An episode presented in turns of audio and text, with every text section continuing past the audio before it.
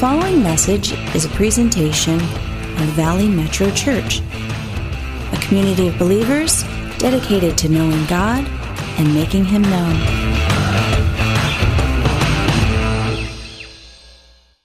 Last week, we were talking about the Occupy movement, and we were talking about how this Occupy movement started with Occupy Wall Street, uh, how it started to ripple all around the country and really all around the world uh, with people occupying places.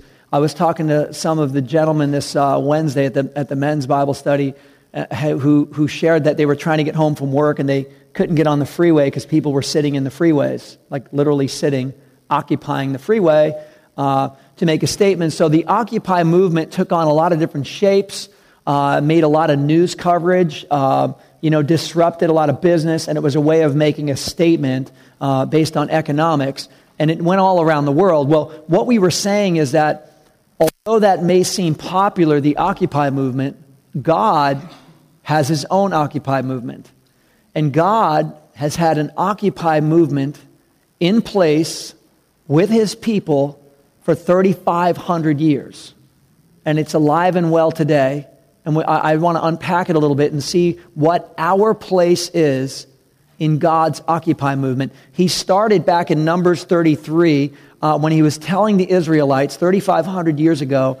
He says, Take possession of the land and settle in it because I have given it to you to occupy. To occupy. God's got a promised land.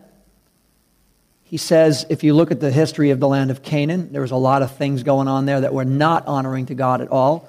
God's like, I'm going to shift this culture completely. I'm going to have my people come in with a heart for me, with a recognition of me, and I am going to do things through my people that are going to completely turn the culture upside down, where it's a God honoring society. He said, I'm giving you the land, but you also have to take it. I'm giving, but you take it. And as you do this, I want you to fully occupy the land. And then we see in the history of Israel, in the narrative of Scripture, through Numbers, Deuteronomy, uh, Joshua, Judges, and even in Kings, you see this whole repeated story over and over again, chapter after chapter, stories where God's people would go in and occupy the land, would fully get invested for the glory of God, and then the, the land is blessed and God does great things. But then there would be seasons where God's people would retreat or get lazy and step away from possessing the land.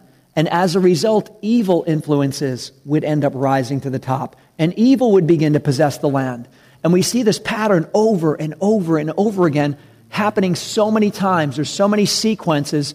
And, and the, the story God would say is, You didn't possess the land. That's why this is happening. You're praying to me, asking me to change something, but you didn't possess the land. You started to and stopped possessing the land. And it's, it's interesting when God's people fully possess the land, simply saying, God, we want you to reign on high.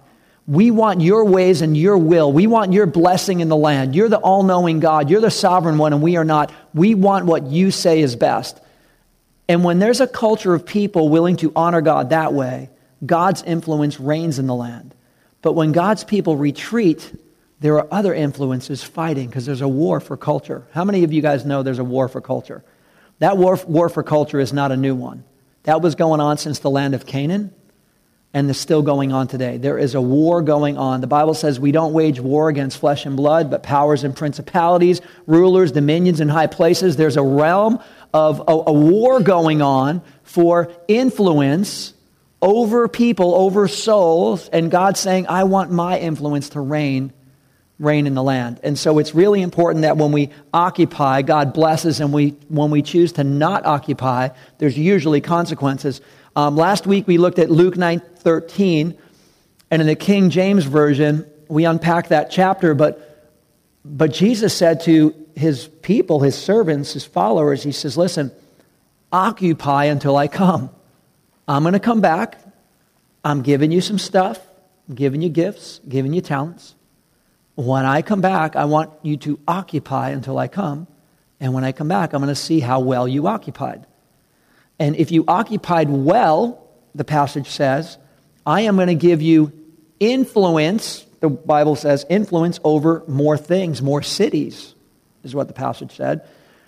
And if we don't occupy well, if we don't leverage godly influence, if we don't do this, then the passage says, I'm actually going to take away the influence that you had that you didn't do anything with and give it to someone else.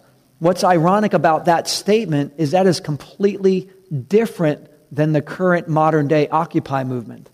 The Occupy movement today says take from anybody who has more and give it to those who don't. Now, maybe that's your position. I don't know what your view on finances in and global market economies and things like that.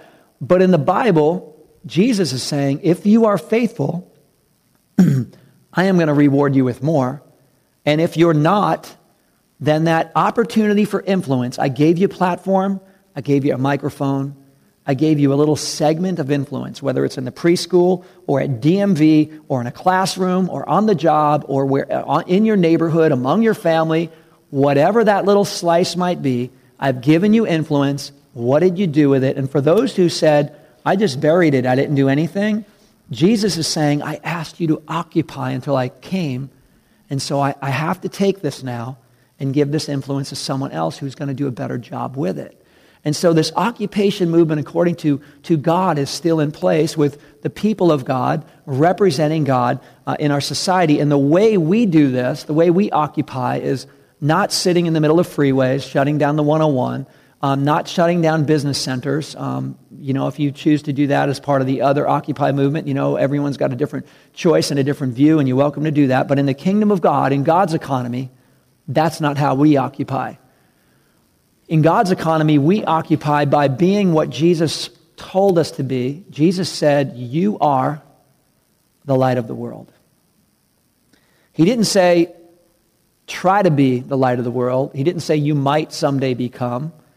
He didn't might say he didn't say at least aim at it. He said, You are the light of the world. Jesus said, I'm the light of the world, and now guess what? Through me, you are the light of the world and let your light shine before men so they'll see your good deeds and glorify the Father in heaven. He said, Go ahead, go public. Go ye therefore, step out into this world, into this culture, and light it up. And don't put your light under a bowl. Put it up high so it lights up the whole room. This is what Jesus said about you and about me. Let your light shine. This is how we occupy. He said that we are, you are, the salt of the earth. That's a radical statement. The salt of the earth. Salt does two things it gives flavor in a culture where there's not a lot of flavor, not good flavor. God's saying, My people, I'm giving you salt. Pour it out. Get your salt out of the shaker. You might ask yourself, are you keeping your salt in the shaker or are you pouring it out? Because God wants to pour out some flavor in our culture and He wants to do it through you. Another thing salt does is preservative. It preserves things. Salt keeps things fresh. And in the old days, they didn't have refrigerators. And salt was what was used to keep everything fresh. God's saying you're living in a time and a culture where if somebody doesn't keep it fresh for my namesake, if somebody doesn't give it flavor and keep it fresh, then things will start to deteriorate. And this is what happens in any society that walks away from God and doesn't allow godly influence to reign because there's a war for influence. And when God's people retreat, that's when evil encroaches and takes opportunities. And you don't have to look further than the history of Israel to see that.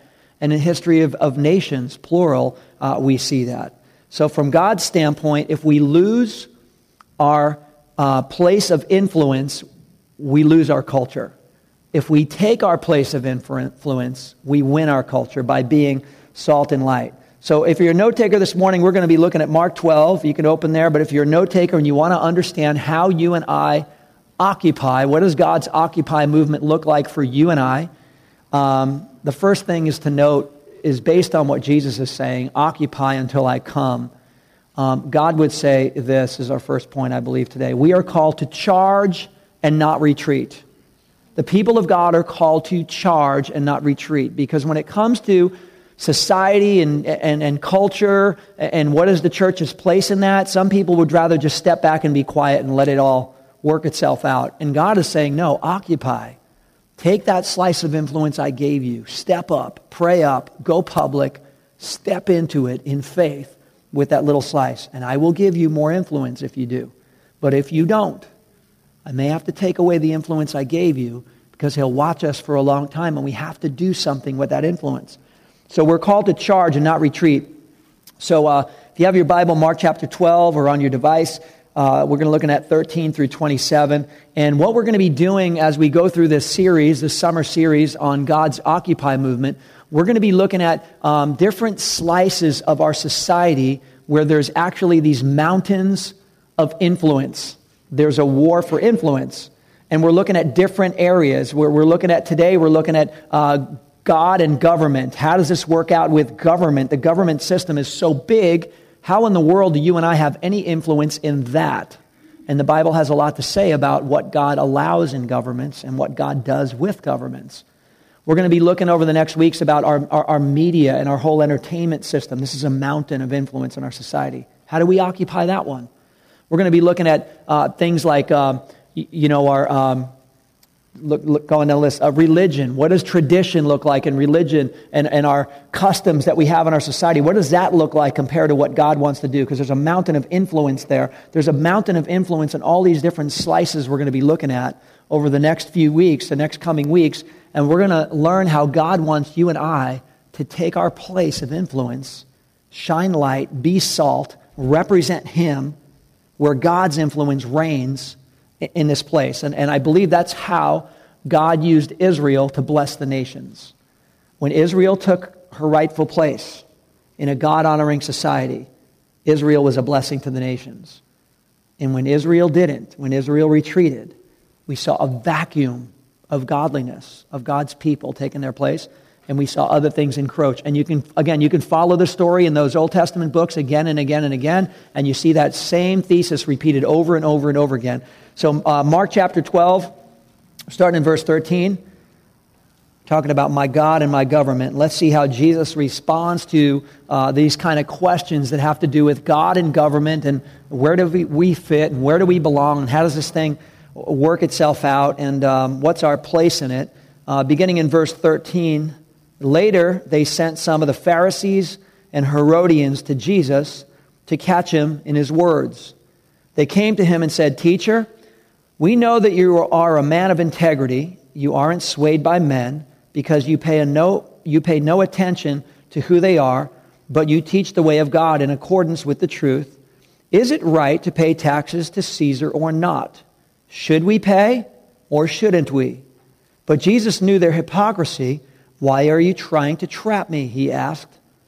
Bring me a denarii and let me look at it. They brought the coin, and he asked them, Whose portrait is on this, and whose inscription? Caesar's, they replied.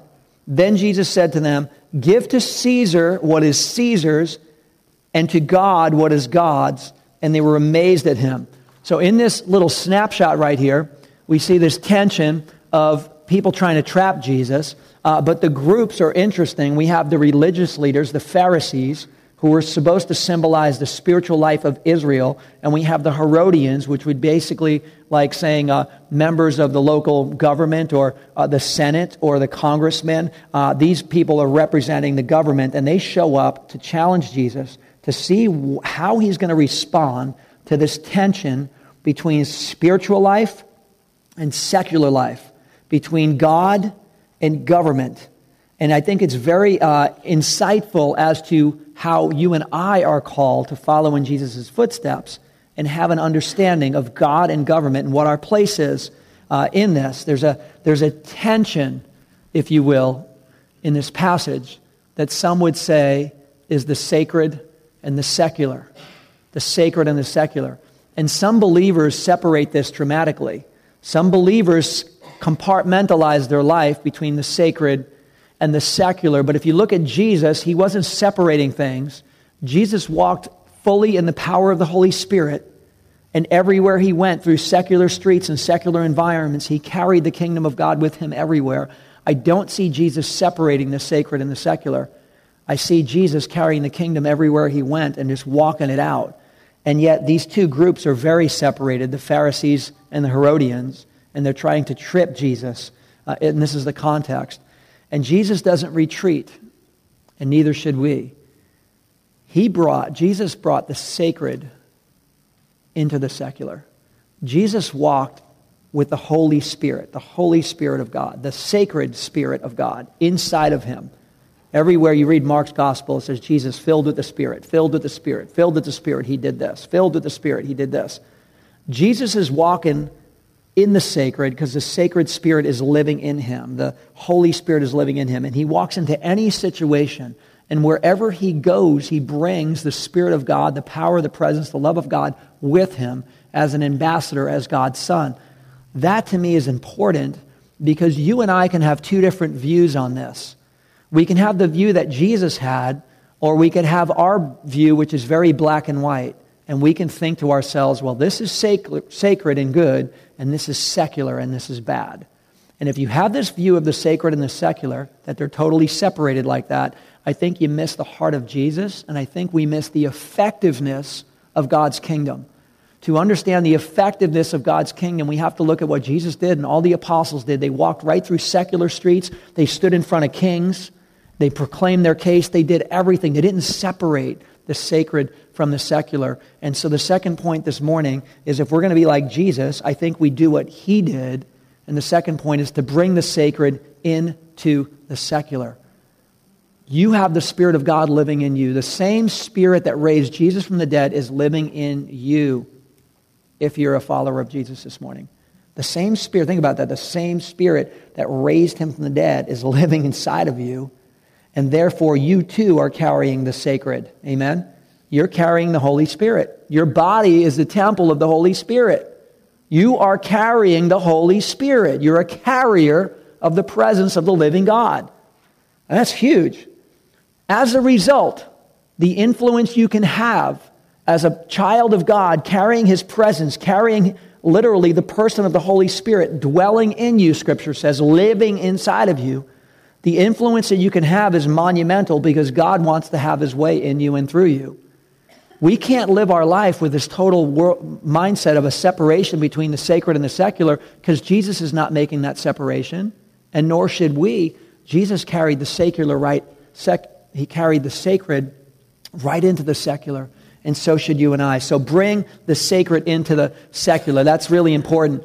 Um, you might have heard the, the saying before uh, don't be so heavenly minded that you're no earthly good. Have you guys heard that before? Don't be so heavenly minded that you're no earthly good. Like, I'm just thinking about God and the kingdom and eternity. But in the meantime, we're missing out on all these secular opportunities around us because we're just thinking of the future and thinking of eternity. And we're not thinking of all these opportunities to occupy or to possess the land. Same word, occupy and possess.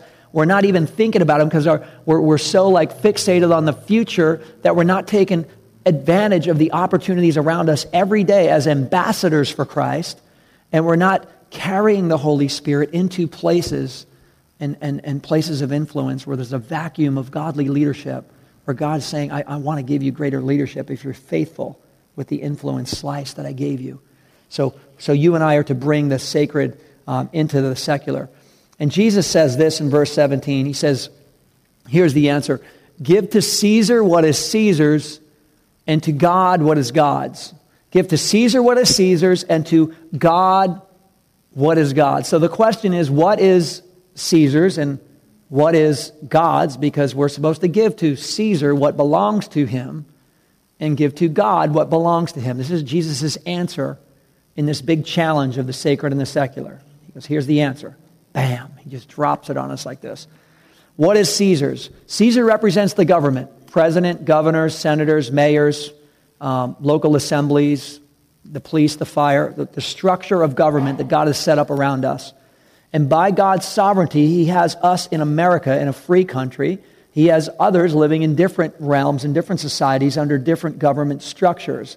But by the sovereignty of God, you are in this free society where you can vote, you can choose, you can uh, do a lot of things, a lot of choice, a lot of opportunity in the society by God's sovereign grace that He has you in. We could have been living on the other side of the planet in a completely different section of the world where there are none of the opportunities, and we wouldn't have even had the breakfast that we did or had the opportunity to gather and fellowship without being under persecution. But by the grace of God, you are here and now for such a time as this, which is God's grace. And so in this situation, he's saying, render to Caesar what's Caesar's, render to God what is God's. So Caesar, representing the government, uh, is honor. Honor the government, respect the government, and in fact, pay taxes to the government. The Bible says this also when taxes are due, pay taxes. This is the Word of God. I want to mention this real quick because sometimes, you know, um, Christians can kind of have this view, well, it's just the government anyway, and they have plenty of money anyway. I just want to tell you that the Word of God is saying if we owe taxes to Caesar, pay taxes to Caesar. This is an area that's important. It's important to your, your integrity and mine. If we owe taxes, the taxes got to get paid. And so that's something that we don't want to have a, oh, bless me, bless me, God, but I'm going to try to dodge the government over here. Does that make sense? It's the Word of God. I just, I, I, we can't look at a passage like this and skip over this. Render to Caesar what is Caesar's. Claim things on your taxes that you're supposed to claim. Don't claim what you're not. Does that make sense? Just have integrity on your taxes. Give to Caesar what is Caesar's. Give the government what the government deserves. And then give God what God deserves. So the question is, what, is, what does God deserve? Well, when we look at what is God's, give to God what is God's, give to Caesar what is Caesar's. What is God's? Well, hopefully you and I are. if you've said, if you belong to Him, Maybe that's a good question. Do you belong to Him? I know you believe in God. You're here today. You believe in God. You honor Him. Do you belong to Him? If He's the Lord of your life, you belong to Him. If you know about Him, maybe you don't belong to Him yet, but if you've made Him the Lord of your life, you belong to Him. We are not our own. We were bought with a price, the word says. Do you belong to Him? It's a great question to ask yourself. But if we belong to God, then we are His, our lives are His, and stewardship is required of us. We belong to God. And one theme I see throughout the Bible is giving God our stewardship, our honor, giving God our devotion, giving God our worship, giving God our time, our intimacy, our loving God, our creator. This is, this is what's required of us as children of God. You know, even giving God our first fruits, putting God first in areas of our life, even giving God, the Bible says a tithe belongs to the Lord. I'm not making that up. The Bible says it belongs to him. So when we think of giving Caesar what Caesar's and giving God's what's God's, ask yourself that question. This is between you and God, but you might want to write the question down and do a, a little soul searching with God, even in a time of prayer. God, am I giving Caesar what belongs to Caesar? And am I giving you what belongs to you? Ask the Lord that question. Let Him answer that. The Spirit of God will show you and lead you in that. But it is a great place to be to say, Yes, I am following Jesus and doing what he's saying. I'm giving to Caesar what belongs to Caesar. I'm giving to God what belongs to God. That puts you in a great place of blessability because you're really being a Christ follower in these, in these areas. It's important. And so um, I would say, based on this passage, I think we'd all agree that we are obligated to both God and country. We are obligated to both God and country, but in that order to God and country. Not to country and then God to God and country. You're not going to stand before country someday and give an account of your life and your stewardship and what you did. That's not going to be a, that's not going to be asked of you. But we are going to stand before God, our Creator, the lover of our soul, how we did with everything that He gave us um, and our stewardship. So um, God and country in that order, and this is really cool. 1 Peter two seventeen, we have this for up here, and. Um, you know, when we were mountain biking yesterday, we were down in that Sepulveda Basin down there. You know that big place you see from the 101 and the 405?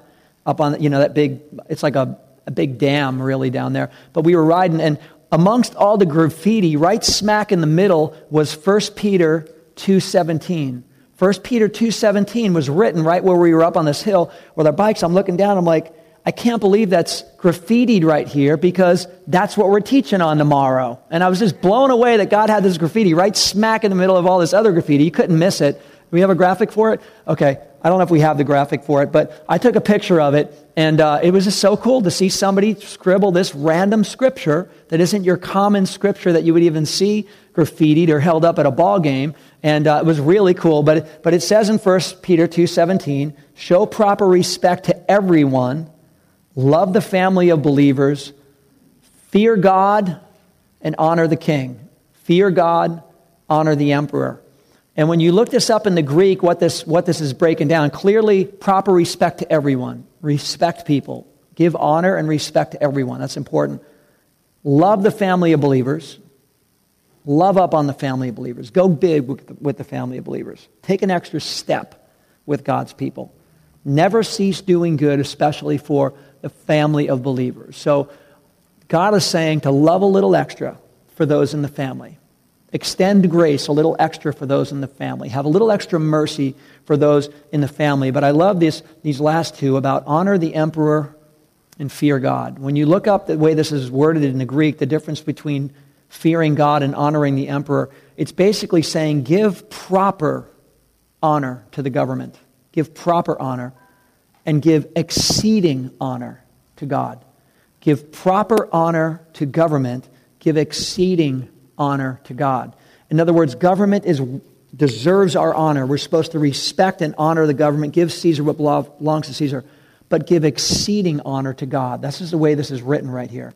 And that's why you and I have an obligation to both God and government, but in that order God and government. And, uh, and the passage is pretty clear. I love it. So if you're a note taker, here's the third point give government what it deserves, and give God what he deserves. This is Jesus' words. Give government what it deserves and give God what he deserves. Again, pray about that later and say, Lord, am I missing it here or am I, am I walking this out? Because I believe there's a lot of blessability in God's order here and following through on this. Uh, Want to cover a, couple of other scriptures real quick that give us a, an overview on God's heart for government and how you and I occupy, and if we do occupy, what comes out of it, and if we don't occupy, what comes out of that. Um, Romans 13 1 says, Everyone must submit himself to the governing authorities, for there is no authority except that which God has established. The authorities that exist have been established by God. Now, one clear thing we need to point out here is that God establishes governments, He allows leadership structures to be in place. Now, you might look around the world and say, well, what about that one? That's a really a bad one. That's the first thing that comes to mind. It's like, well, wait a minute. Don't miss the second point of this. God establishes, He allows things to happen. He's sovereign, He's, he, he, he's ultimately all knowing. But he does it for two reasons. The first one is he does it to bless. He does it to bless. But the other reason is he does it for consequences. To bless and for consequences. And he's done that through Israel's history as well. And he does that now in our times as well. God in his sovereignty there were times where Israel was a blessing to the nation and they were walking in there possessing the land and they were being an influence and it was a blessing to all those around them. And in fact, Israel was the largest that it ever was in the time of Solomon when temple worship was established the right way and the influence to the world, all trade centers came through Israel. It was the largest piece of real estate that they ever had and it was a blessing to all the nations undeniably. A really amazing kingdom that God established through the people of God but then there were times also before they went into captivity where they completely walked away from the ways of God, the will of God.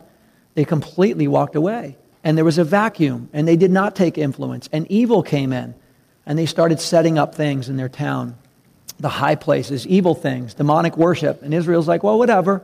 Let everybody do what they want to do. I'll worry about my family over here, and I don't care about the society around me. I don't care about the secular. I'm just going to worry about me over here. And as in this place of vacuum, all this evil started to rise up and started to take over. And the people of God weren't doing anything about it. They were just walking away like it's not my problem, it's not my calling. How many of you heard the statement that evil happens when good men do nothing? Evil happens when good women do nothing. Don't pray, don't involve, just step back. And then evil has its way because there's a war for culture going on, there's a war for influence.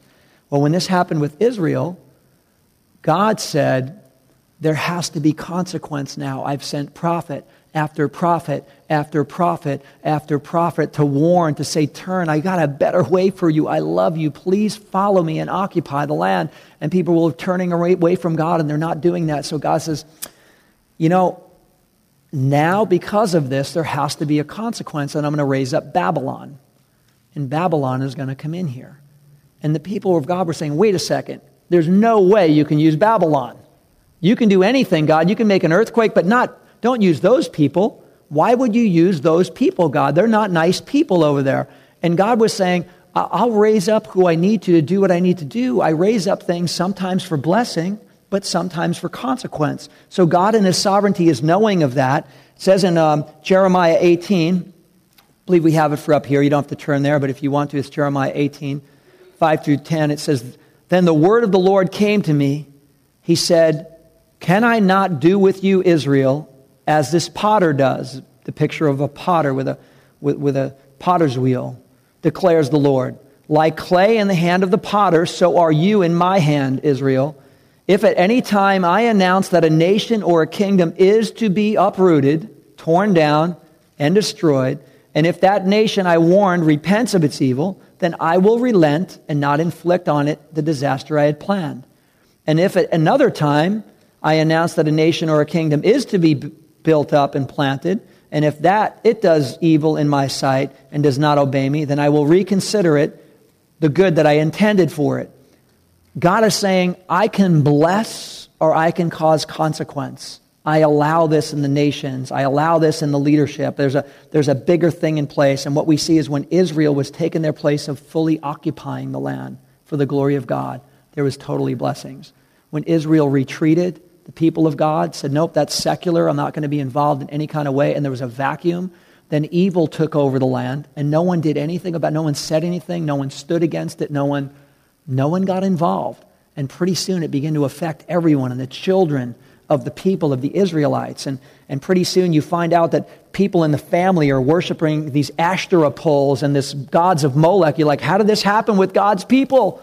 Well, no one did anything about it for so long. It just encroached and encroached and encroached on the land that it just became a way of life for everybody. So, like Israel, I believe our nation, too, guys, is clay in the hands of the potter. I believe our nation is too. And we could let God shape us, or we can try to say, I'm getting off the potter's wheel.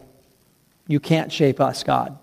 Uh, and when we look at our nation, our nation has some pretty uh, rich uh, heritage. I just want to recap on some of it really quick. But Psalm, 20, Psalm 127 1 says this Unless the Lord builds the house, the builders labor in vain. And unless the Lord watches over the city, the guards watch it in vain. In other words, you can protect and build all you want, you can finance what you want, you can leverage what you want, you can have great ideas what you want, but God is bigger. Does that make sense? God is bigger than what any nation can plan, what any nation can subsidize. Uh, he is bigger. And he can protect a nation or not protect. He can bless or not bless. And when we occupy and take possession, we see from Israel's history, God blesses. And when we don't, he removes his blessing. And Psalm 33:12 says this, "Blessed is the nation whose God is the Lord. Blessed is the nation whose God is the Lord." You know, when you look at the foundation of this country, I remember being at um, Promise Keepers uh, in LA Coliseum. I don't know, 90, 80, 90,000 men down there worshiping God in one place. It was a pretty powerful moment in time for our, for our city, I believe. There was a pastor from an incredibly large church in Korea who came to speak. And I'll never forget this. He, he gets up there, you can hear a pin drop with 80,000, you know, men in one place. He says, America! He said, You know why your nation so blessed? And he's like, I don't know. Do you know? I don't know. What about you, Joe? What about you, Bob? I don't know. He goes, America, I come to your country. He says, I, I go to your store. I see 50 million cereal. My country, one. One. He said, America, you have 75% of all automobile in the world. You have them. Well, I guess we do, huh?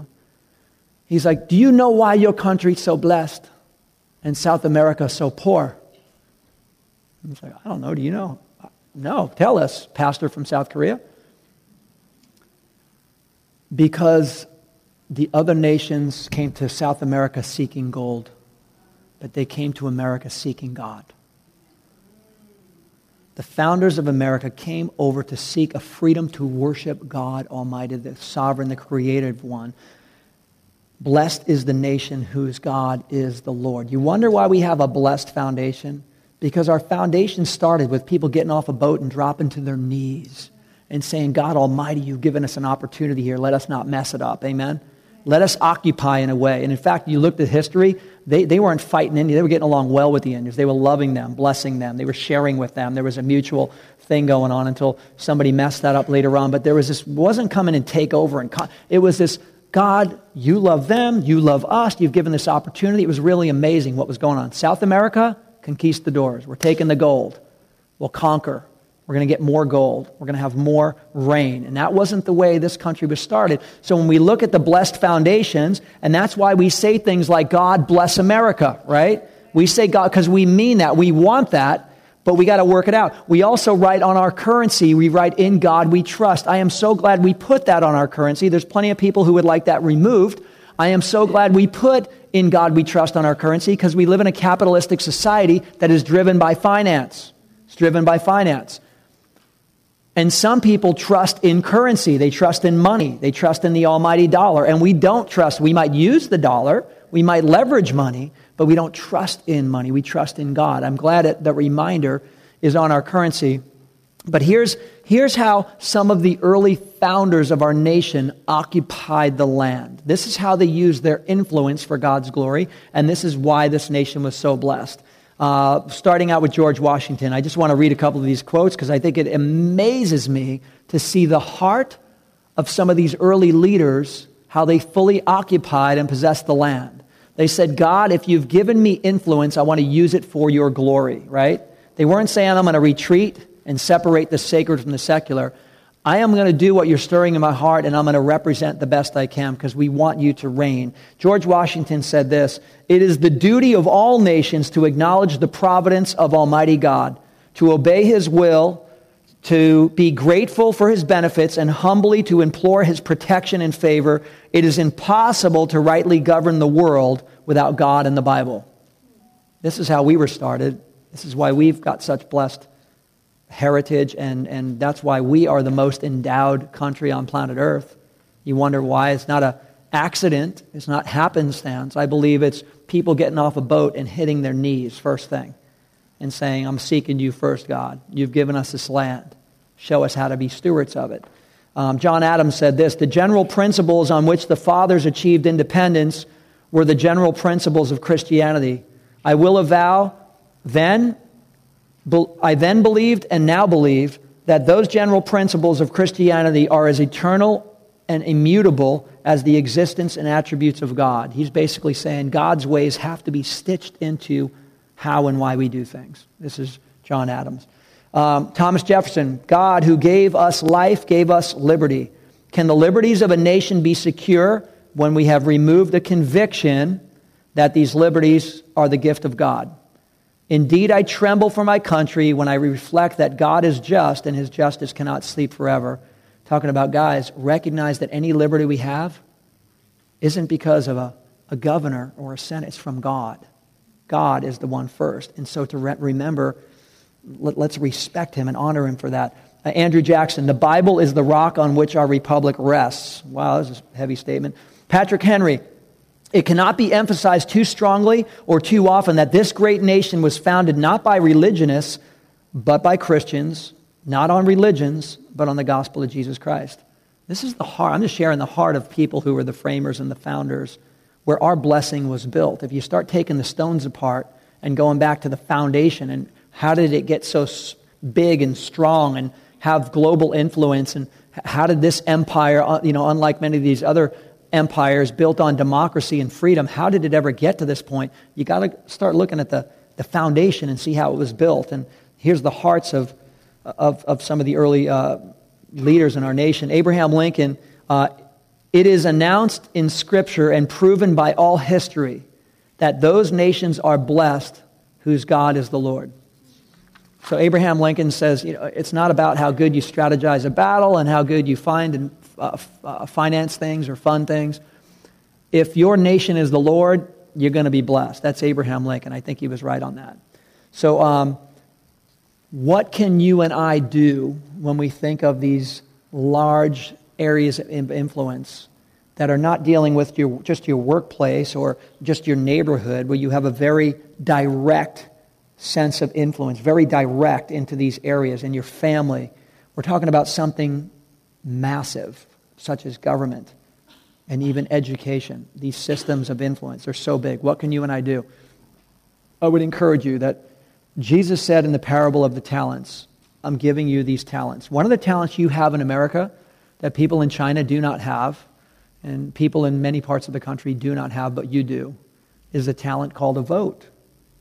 Your vote is a talent. Your vote is a talent. Would you say that? My vote is a talent. Say it like you mean it. It really is. Because God gave it to you by His sovereign grace in this nation, that if you were on the other side of the world, you would not be a holder of that talent. You wouldn't. And you wouldn't be expected to do anything with it because you don't have it. In this nation, you do. You have a vote. And when the people of God honor government by saying, I'm part of this democracy, I'm part of a society, so I will stand and be counted, because the government wants everybody to, to vote. I mean, we're supposed to show up and vote. But when the people of God say, No, I'm going to render to Caesar what Caesar's and render to God what's God's, remember that your vote is one of those clear things. So I would suggest to you that your vote is something you have to use and not bury. Don't bury your vote. Uh, when the master returns, he's going to ask, What did we do with stuff? And if we said, Well, I, I, I removed myself from the secular. I didn't care about that. He's going to say, No, you buried something that I gave you. So I would suggest that's one very real, proactive thing the people of God can do is pray over the issues, pray over the candidates, pray over what's going on, and say, God, what's going to honor you here? And this isn't about uh, us suggesting to you, this is about no party or no person. This is about you and the living God, that you have a conviction in your heart before God, that you will say, God, I prayed and I rendered to Caesar what is Caesar, and I rendered to you what is you. Well done, good and faithful servant. That is your part. You got to do that. And the other thing is pray for those in authority. The Bible says we need to pray for those in authority. We will pray that God will move on their hearts and they'll have an ear to hear what the living God wants to do. And that's really important. So, the, the fourth point this morning is that we occupy through our prayers and through our votes. We occupy. God's occupy movement lives on through our prayers and through our votes. We don't have to sit blocking a street off. We don't have to block a financial center. We don't have to do those sort of things in God's economy. But in God's economy, we occupy through our prayers. There's a tearing down of strongholds. Things like this happen in our prayer. As all sorts of stuff shifts and moves through prayer when you stand in faith for, for these areas. But also your votes. It's almost like faith without works. I'm praying, but I won't take the step and vote. It's faith without works is dead. And I think voting without prayer is reckless, but praying without voting could be faith without works. Does that make sense? We, we got to do both, guys. We got we to walk this thing out prayerfully. And so, just in closing, and this would be good, in fact, if the worship team comes up, I just want to hit on this little last part of the mountain when we think of the government structure is, is education, the mountain of education. It's government. It's one of these big things that are so big that what can you and I do? Um, it's been said that the success of a generation is measured by how well we hand it off to the next one. How well we hand it off to the next generation, that's how we will be measured. How well the last generation handed it off to us is how they will be measured. You know, I salute the World War II generation because they came back through time of pain and suffering and a lot of hardship and a lot of sacrifice. And they built most of LA, you know. And, and, they gave it to us in pretty good shape. You know what I mean? They, they, really, they really did. Uh, but through the 60s and 70s and 80s, there's been some moral declines in our society. And I don't know, through, through debt and printing money right now, we've printed a couple trillion dollars. Uh, we're not really handing things off morally or fiscally on a lot of levels. We're not really handing it off so well to the next generation.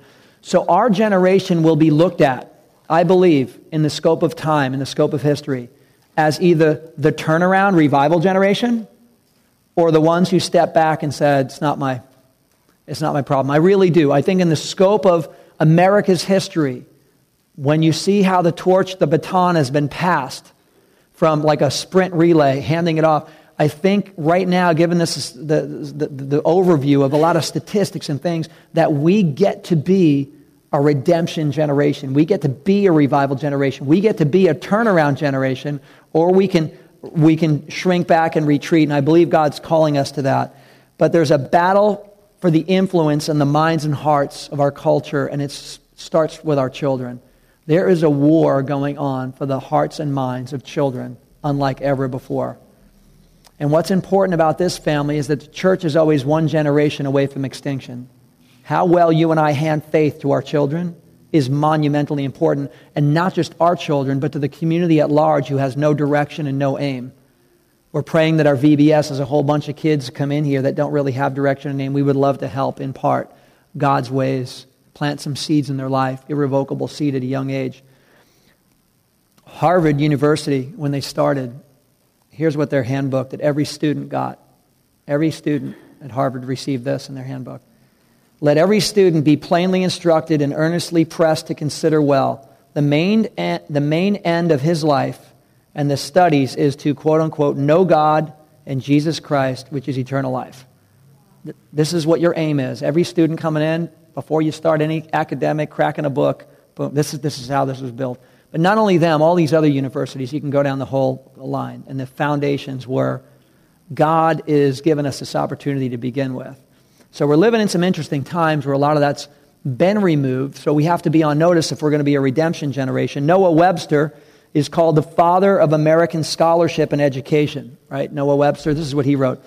Education is useless without the Bible. The Bible was America's basic textbook in all fields. God's word contained in the Bible has furnished all necessary rules to direct our conduct. This is what the framers, the early people, were saying about God's influence. Remember, we're talking about occupying? These guys occupied well.